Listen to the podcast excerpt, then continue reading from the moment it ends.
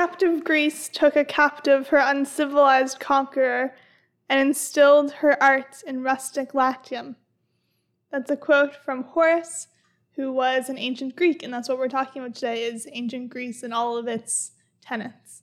All of its, what did you say, civilization? Its art. All of, all of her rustic arts, yes. Yes. um, I think this is a civilization that has kind of captured our imagination for a long time. Mm-hmm, certainly. One of the inspirations for this podcast, mm-hmm. to be honest, so as we kind of wind down the environmental podcast, this is like the third final episode, uh, we thought it'd be good to kind of go back to the roots and just discuss what is so inspiring about ancient Greece, because obviously we're not the only two who feel kind of a, a pull towards its art, history, philosophy, theatre, just everything that we associate with it mm-hmm. is so fascinating. So we thought most of the episode is probably going to be devoted to discussing why exactly there is such a pull towards this one specific era of history when, for the most part, most people our age, including ourselves, I would say, mm-hmm. couldn't care less about the the rest of human history. It's true, yeah. Everyone alive right now knows probably at least like a handful of ancient Greek yeah. philosophers, artists. The images, like you yeah. see the, the, the architecture and, and everything like that. Yeah, so we kind of each did our own research in preparation for this into the things that were interesting to us. And then at the end, we're going to have some discussion. So where do you want to start? I want to start with the sustainability or lack thereof of ancient Greece, because this is a question which to me kind of comes naturally when you're talking about a time period or a civilization which is known for its innovation mm. and its forward thinking and its newness. Mm-hmm. I always think, well, maybe we can celebrate that, but and and kind of be wistful about it and say, I wish our civilization was more like this, but mm-hmm. you know, is it really a sustainable thing? You know, what was the kind of environmental footprint of such a progressive society? Yeah, and such a, such a productive period.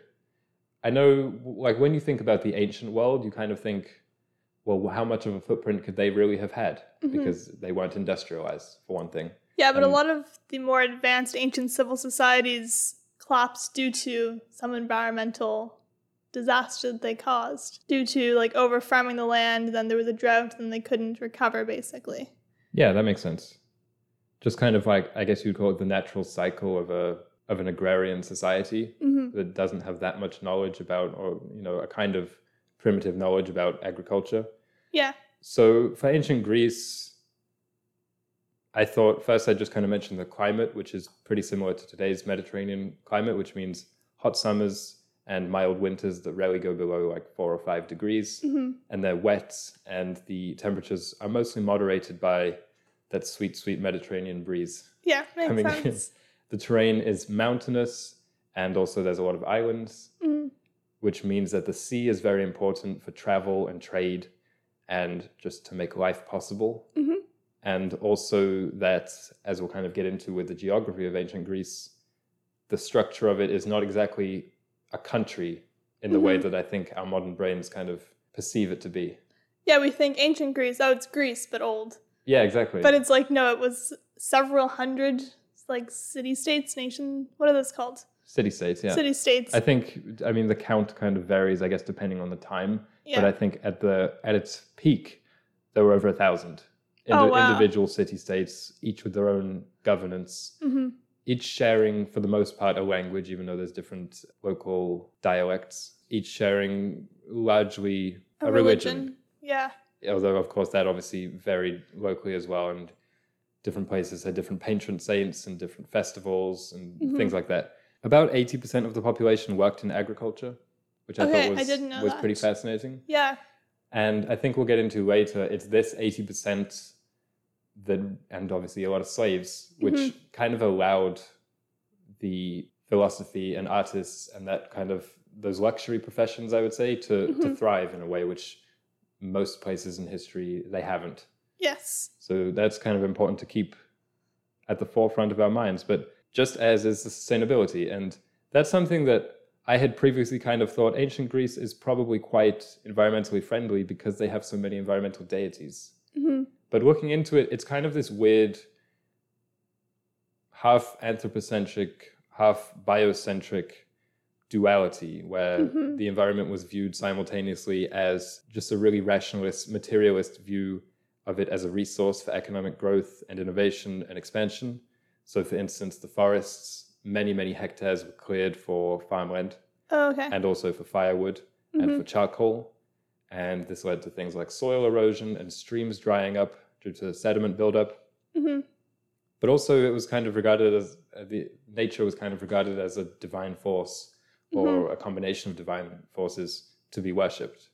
So I thought that was kind of an initial interesting juxtaposition to, to start with. Yes, certainly. I know that a lot of the people who were alive then, you were talking about there was like eighty percent of them were farmers, and there was probably a one percent, as we know it today, who were able to just kind of live and do whatever they wanted sort of thing. But I was looking into it, and it seems like, at least in Athens, like right before the Hellenistic period, everyone, no matter how rich or poor, was basically living in the exact same type of houses, but they all spent only about thirty minutes a day in their houses other than sleeping. Wow. And the rest of their time was spent at the gym, at the market, in the squares. They were all spent outside of their houses, and mainly in nature was a big part of it. Like a lot of what most people would do other than work would just be walk through the hills and by the ocean, and it was just a really big part of their daily life. Okay, so you said that was the Athenians, right? Mm-hmm. So we should mention that was kind of like the most wealthy mm-hmm. of the city-states. This yeah. is the one which is most focused on, what would you say, the finer parts of life. Yeah. So when I think when people say ancient Greece, they're usually talking about Athens. Yes. But for this episode, we should make an emphasis to try not to, try and be a bit more representative.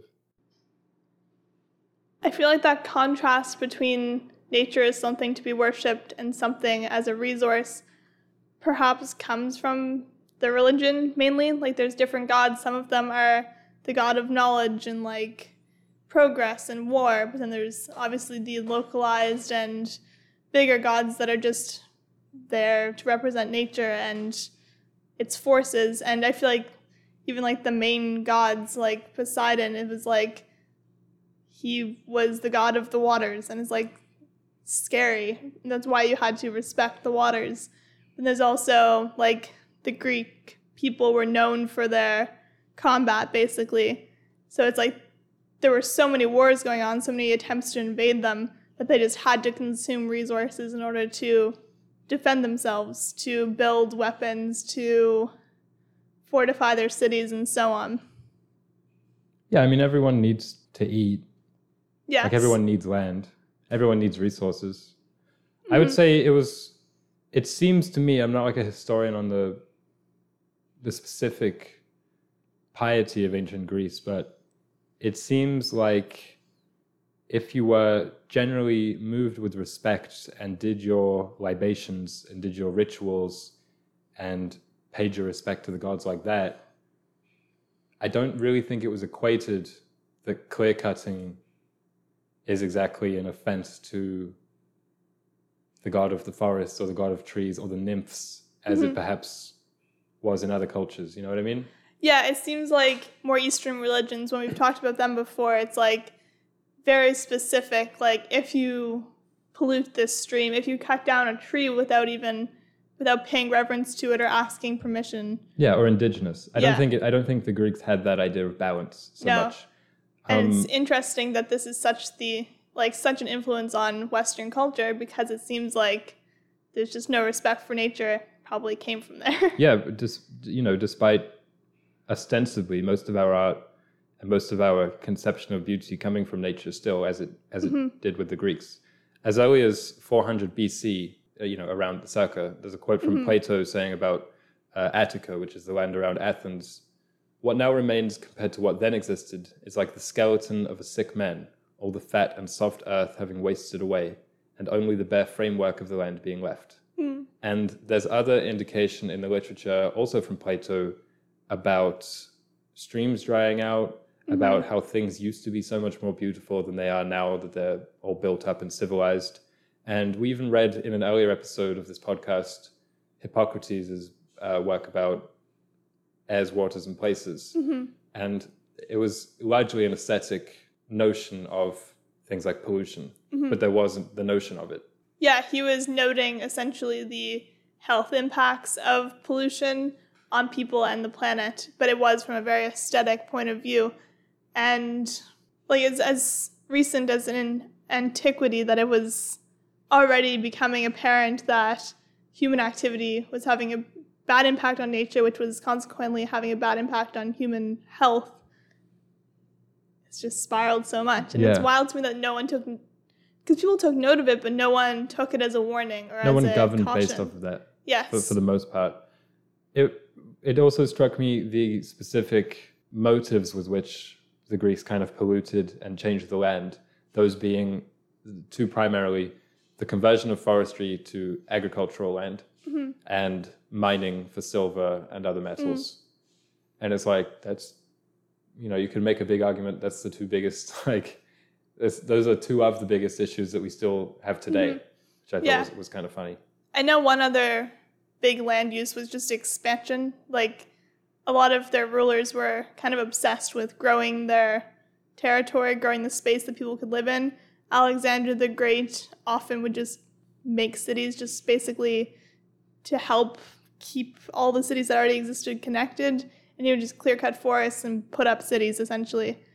And that's very similar to urban sprawl of just like, this is our territory, we want to have as many businesses welcomed in as we can, essentially. Yeah, so I think kind of my my grade on it would be a U for unsustainable. Yeah. We say, oh, wouldn't it be great if everyone was thinking like the ancient Greeks?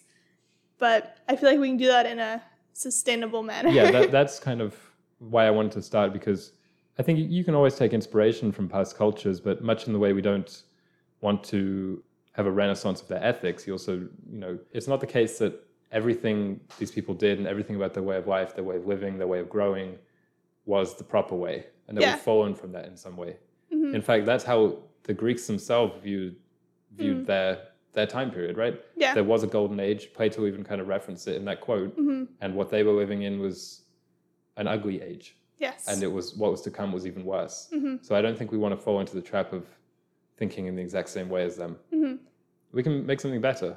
Yeah, for sure, because we've learned a lot, even technically, like about agriculture and how to grow things. Exactly. And obviously socially, of how to treat people. Yeah. So what I want to talk about next is about just kind of the daily life, like what did it look like to be an Athenian or be a Greek person? And essentially, from a young age, a lot of boys would be educated. Um, if they had money, they'd be educated privately, but in some parts of Greece, like Sparta, every boy would be educated from a young age, about seven, because they wanted, they thought education was a part of being a strong warrior. It was basically, if your mind wasn't strong, but your body was, it didn't matter. Like, you couldn't go to battle. So you needed a strong mind and a strong body, and that's mainly what their education was about. A lot of women in ancient Greece were just kind of traditional ancient women of, like, they would run the household. But in Sparta in particular, women had a lot more autonomy. The men, until they were thirty, would just live together, and then the women would, like, run the households. Okay. So the men weren't allowed to live in their houses, basically. They would eat there. They wouldn't sleep there. It was a much more militaristic culture in that state, right? Yeah, it was. But because of that, like, separation, the women had a lot more autonomy. And they even would compete in the Olympics. They would be educated. A lot of them could read and write. And I thought that was really neat. And yeah, daily life basically was just, you'd go to school until you were about eighteen, and you would enroll in the military. And it wasn't really exciting. Like, we probably picture it as like all these people lounging around, eating grapes, talking philosophy, but it was pretty standard for the time, how they were living. And with the exception of this really strong aspect of community. People back then, it was, if you were apathetic, it was seen as like the worst crime. Or not even a crime, but it was just like you would be exiled from community. No one would want to talk to you or like help you out, because it's like apathy was just seen as something really, really evil. It was like, how could you not care about your politics or about your neighbor or about what's going on in the world? So they really encouraged engagement with politics and philosophy, no matter what status you were. People were always out and about. No one just like was a hermit and like stayed in their home. Unless you were a Diogenes, then you stayed in your wine barrel. But we're not going to talk about him. So everyone would go to the gym. Everyone would go to the market, hikes. They'd always be outside. Yeah, no one was ever just like kind of at home. And food wasn't a big part of ancient Greek culture, which I thought it would be, because I feel like food's like, when you're talking about culture, food kind of goes hand in hand, right? True. Do you know what they ate, like just very commonly? Is it just one thing, or you have a few things There's in mind? There's a few things. Okay, let me let me think about this. Yeah. Olive oil? A lot of olive oil, yeah. Okay. Uh, wine? Wine, yeah. Is that something solid? There's some solid things, yeah. Okay. You've referred to it as the nectar of life. I have? Yeah. Apparently so did they. um, bananas. No, onions and bread. Oh, onions. So it's like no matter what level you were, like socially, everyone just ate onions and bread dipped in wine and oil. Ooh. Yeah. Sounds kind of good. Yeah, I heard it described as it was like, because I kept Googling, I was like, why was it so productive? Why were they so, why did so many great thinkers come out of this era? So many great ideas even, just like technically like infrastructure-wise. Basically, it said for a dirty, run-down city soaked in olive oil, why did it why did it end up like this? And it really was just because the people seemed to value balance of mind and body over anything else. And it was like they didn't care what they were eating. It was just like as long as it was nutritious and like gonna make them like sustain them to exercise and read another day was kind of the vibe. Yeah. Do you know what an agora is? An agora is the market, right? Basically. Yeah. I learned what that was, and it was a big part of Greek life in that it was this market square, but it was also where there'd be people wrestling, there'd be business taking place. A lot of people would like carve like live in these markets just for the fun of it. Okay. It's where all of the great thinkers would kind of come to discuss.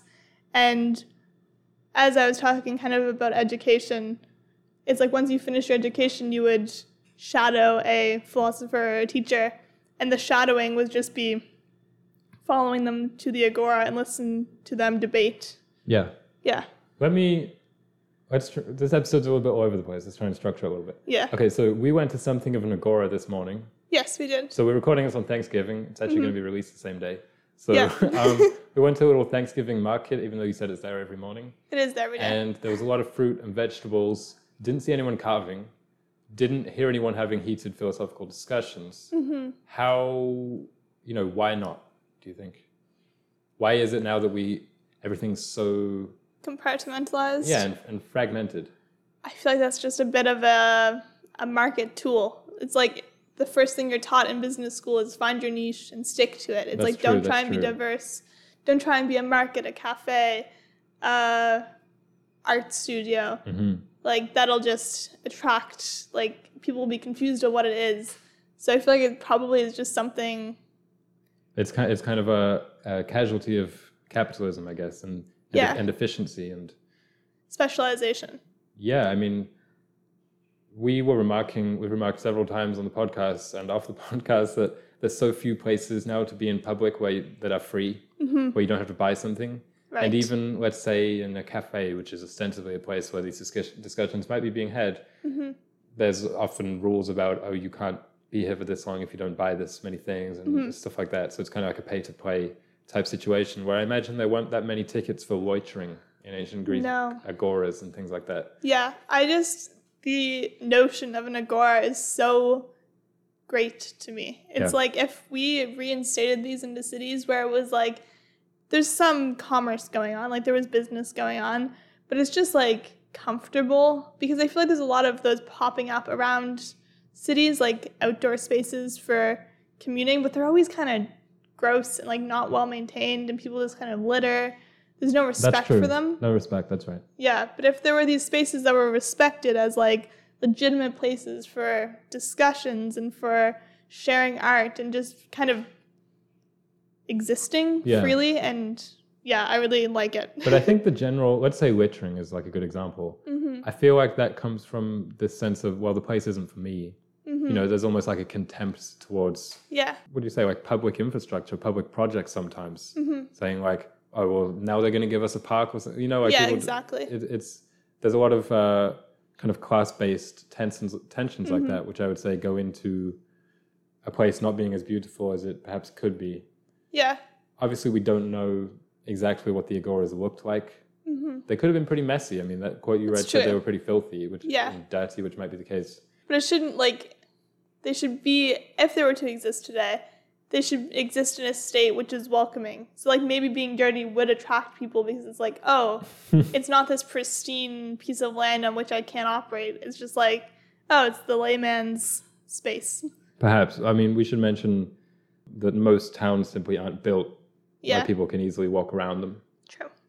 which is which is a pretty key aspect of it. They're usually built around cow, uh, around cars in North America. Mm-hmm. What do you think about the city-states? Because one benefit I kind of saw in that is that there's no tyranny because there's a thousand different governments. Yeah, that was one For of the... For the most, usually there are. Yeah, yeah. You'd think if this epic just collection of nations existed today, someone would be like, we must unite them because they'll be stronger together. But there's something about there being a little bit of something for everyone. There was freedom of religion, freedom of culture, freedom of expression in all of Greece. Hmm. So it was like you weren't, like maybe you're exiled from Athens because you're corrupting the minds of the youth. But, been there. Yeah. But you could then go to another town and you'd be accepted. Like there's just so many, so much freedom and like openness. But also, since it's so small and localized, that apathy, which you said is so shunned, wouldn't be that common. Mm-hmm. Like you, you care a little bit more about it. Yeah, I mean, Socrates literally died because he didn't want to leave Athens because he cared about the city so much. Yeah. Like, imagine caring about your city so much that you'd rather be killed than leave it. Like, no one can even really imagine that. Not many young people, let me put it like that. I don't think many young people can. Yeah. Well, we're all, what do they say, internet migrants? Yeah. Refugees of the internet? Something like that. Another really cool local tradition I looked into is the festivals and the celebrations of the different deities. So, for instance, in Athens, obviously, probably the biggest festival was for Athena. Mm-hmm. And it kind of varied like that. And these varied in their exact contents, but typical was a really, really grand procession. And mm-hmm. I mean, like, everyone has a day off, everyone attends. Yeah. Which I think is beautiful. And for for instance, for Dionysus, there are plays performed mm. in the name of the god of drama.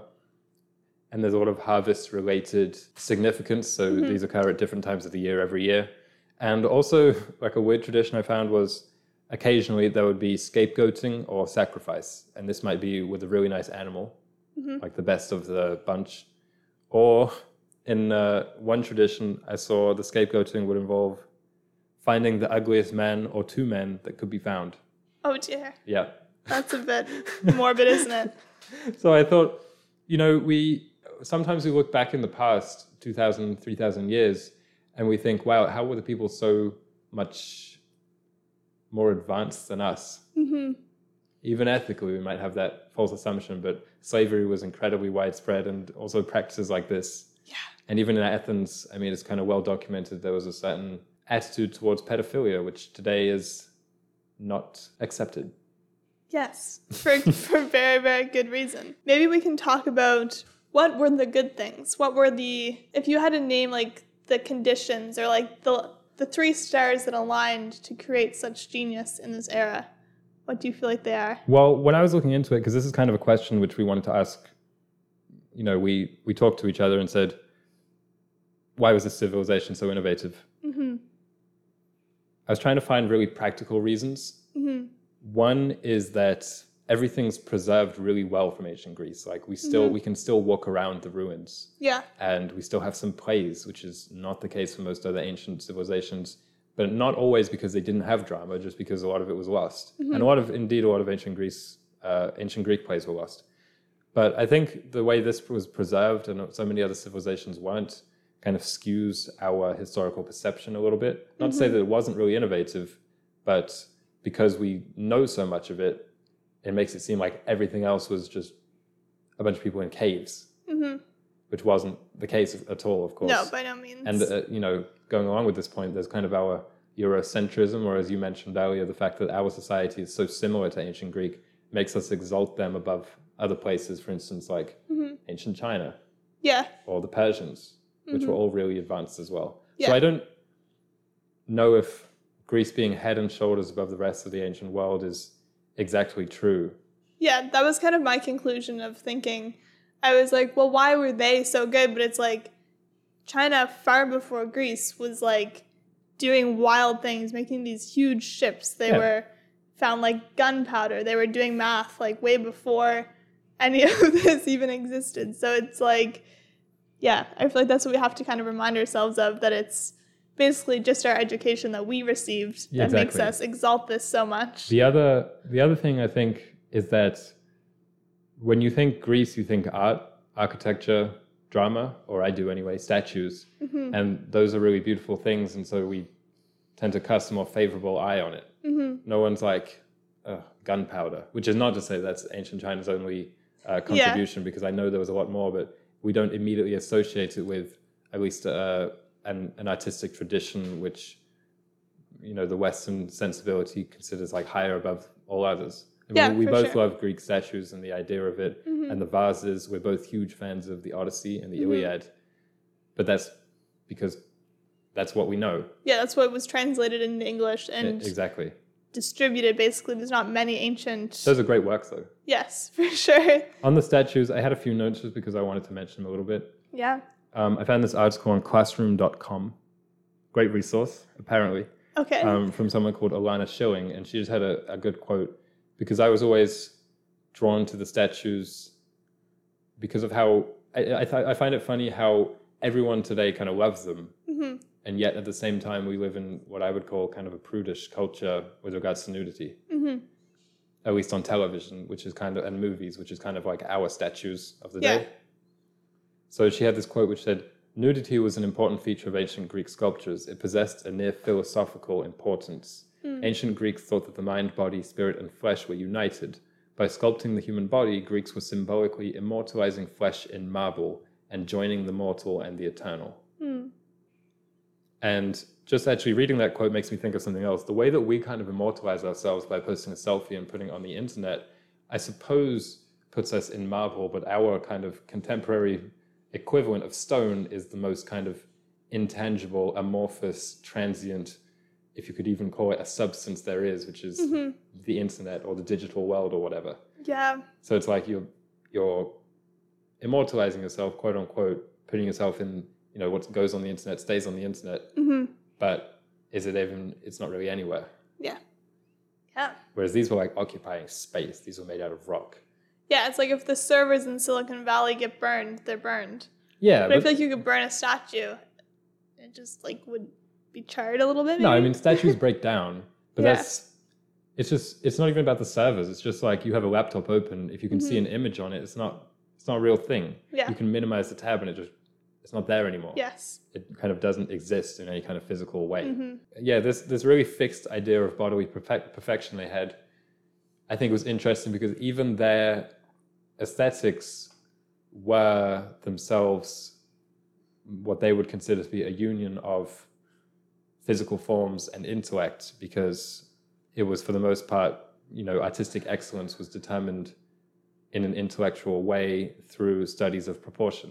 Mm-hmm. You know, they're really famous for the golden ratio, and there were whole treatises of this is what looks nice put together, mm-hmm. and this is how lines should be aligned, and this is what shapes are. And I think that was kind of cool because we distance so much today, art and science, mm-hmm. and with it, the physical body and the mental strength. Yeah. Which is really, a, I think, a failing of our culture. Yeah, that was the most apparent failing and, like, kind of regression. Like, yeah. pretty much everything else from that time period, we've, like, advanced on. Like, yeah, definitely. Hippocrates' medicine is a bit sketchy. Yeah. But we, so we've made it a little bit better. But with the education system, it seems highly effective. There were three tenets of basically music and art, math and science, and then there was sports. Mm-hmm. And I also found it cool that they didn't, they weren't just hitting the gym the way we hit the gym. Like, their sports to train for the military yeah. would be they'd wrestle, they'd joust, they'd... Functional. Yeah, I thought it was really neat. It was, because it's fun and, like, com- competitive. And it's not just like, okay, we're going to run marathons. It was like, we're going to have these kind of fun competitions in the agoras and everyone's going to participate.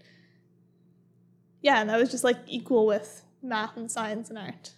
We need to get art and physical education is back. Yeah, that that's a that's a balance which we've sorely lost. I feel like you're either subscribing to the idea that if someone's athletic from a young age and not so good at physics, mm-hmm. then they're dumb. Yeah. Or if they're really good at physics but not so athletic, then they're...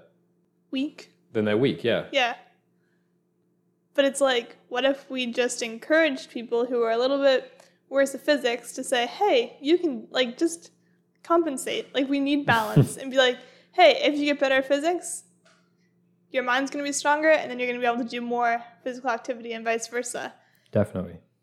Yeah. Some other um, concrete reasons I thought about the innovation, or that I kind of researched the innovation of this period, because, it, like, it was innovation. We kind of downplayed it, but it's ancient Greece.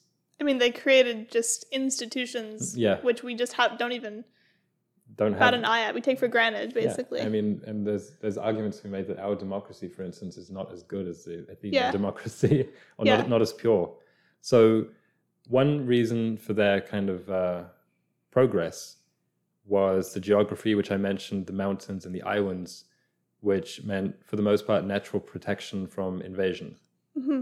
So most of the ancient world, most of human history, people have just been devoting their time to staying alive by fighting mm-hmm. other civilizations or by defending their own. Yeah.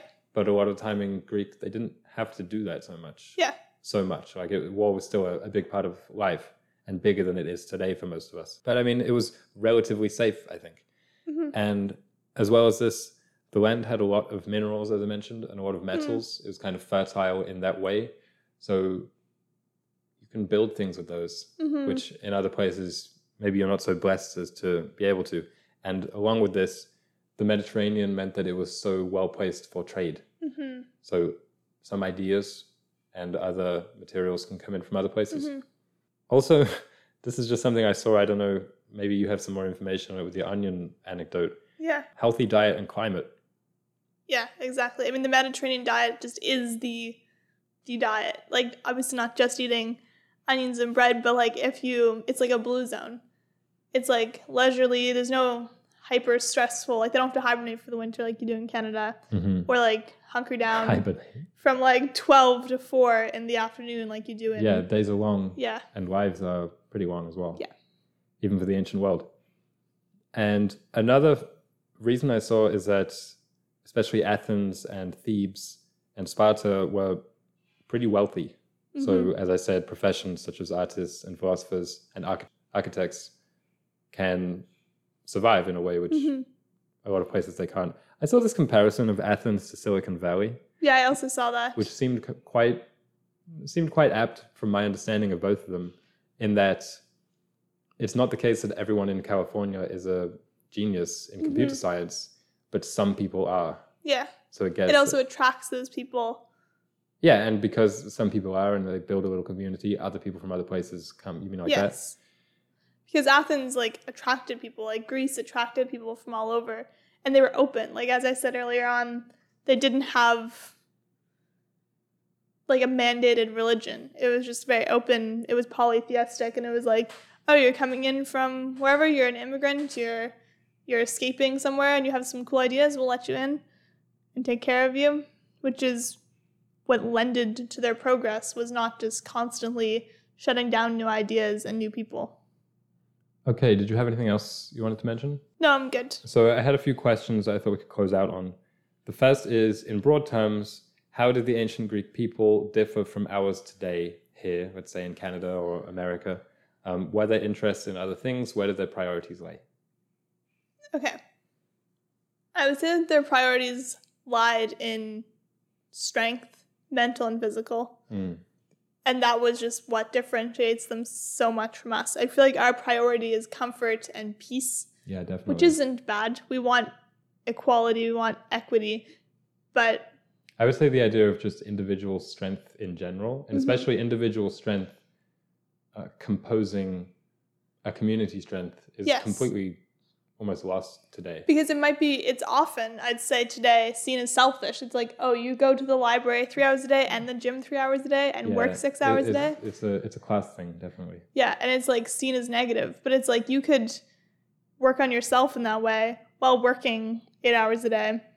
And you're just going to contribute to a better society. Mm. Like it's, it's perhaps comes from a selfish place, but it really just is for a better world. I, I would agree on that. They had a more earnest idea of self-improvement leading to, especially that connection leading to community improvement. Yes. Whereas we kind of view these things as completely disparate. You look at a, let's say like some soulless city where there's no sense of neighborhood or anything yeah. like that. Like, oh, I wish there was more community here, but no one's working towards that remotely. Mm-hmm. The next question is, how much of their innovation and kind of, I would just say, positive culture, relatively mm-hmm. to the time, can be attributed to quite a uniform and devout sense of religion? Mm-hmm. Is it even possible to build like that in a society which many would call post-God? Mm-hmm. It's hard to say, because a lot of people would look at, because we're so used to um, monotheism, it's like you look at ancient Greece and it's like, is that even religion? Like there's there were so many gods, there were so many different practices. Everyone kind of did it their own way. It was open to religion. Like you could be whatever you wanted. Yeah. And that's basically the same as what it is today, except for that they were all operating within this one system. It's like you could do whatever you want, believe whatever you want, but it was still like you're choosing between, like like you're all operating the same set of deities. Yeah, there wasn't that much variation yeah. in ancient Greece. And yeah. also, almost everyone was believed in it. Yes. Like, there wasn't much atheism. It's I don't hard. want to sound like I'm advocating for like a theocracy or anything like that. Mm-hmm. But I just, that always strikes me when I look back at history. I'm like, everyone was kind of pulling in the same direction here, it seems. Mm-hmm. Let's say even within a city-state, let's say even just within Athens, everyone was kind of serving Athena and the temple. And mm-hmm. the... Yeah, I feel like just the diversity of religion would make it mildly challenging. I don't think it's innately in opposition to unity. I just, no, I, I don't really think don't so. think that. But it's it's just... But it it's, certainly helped, probably. Yeah, I mean, even when you look back at the lasting and most beautiful architecture from that period mm-hmm. are temples. Yeah. The plays were composed for the festival of Dionysus. Mm-hmm. It had such a big...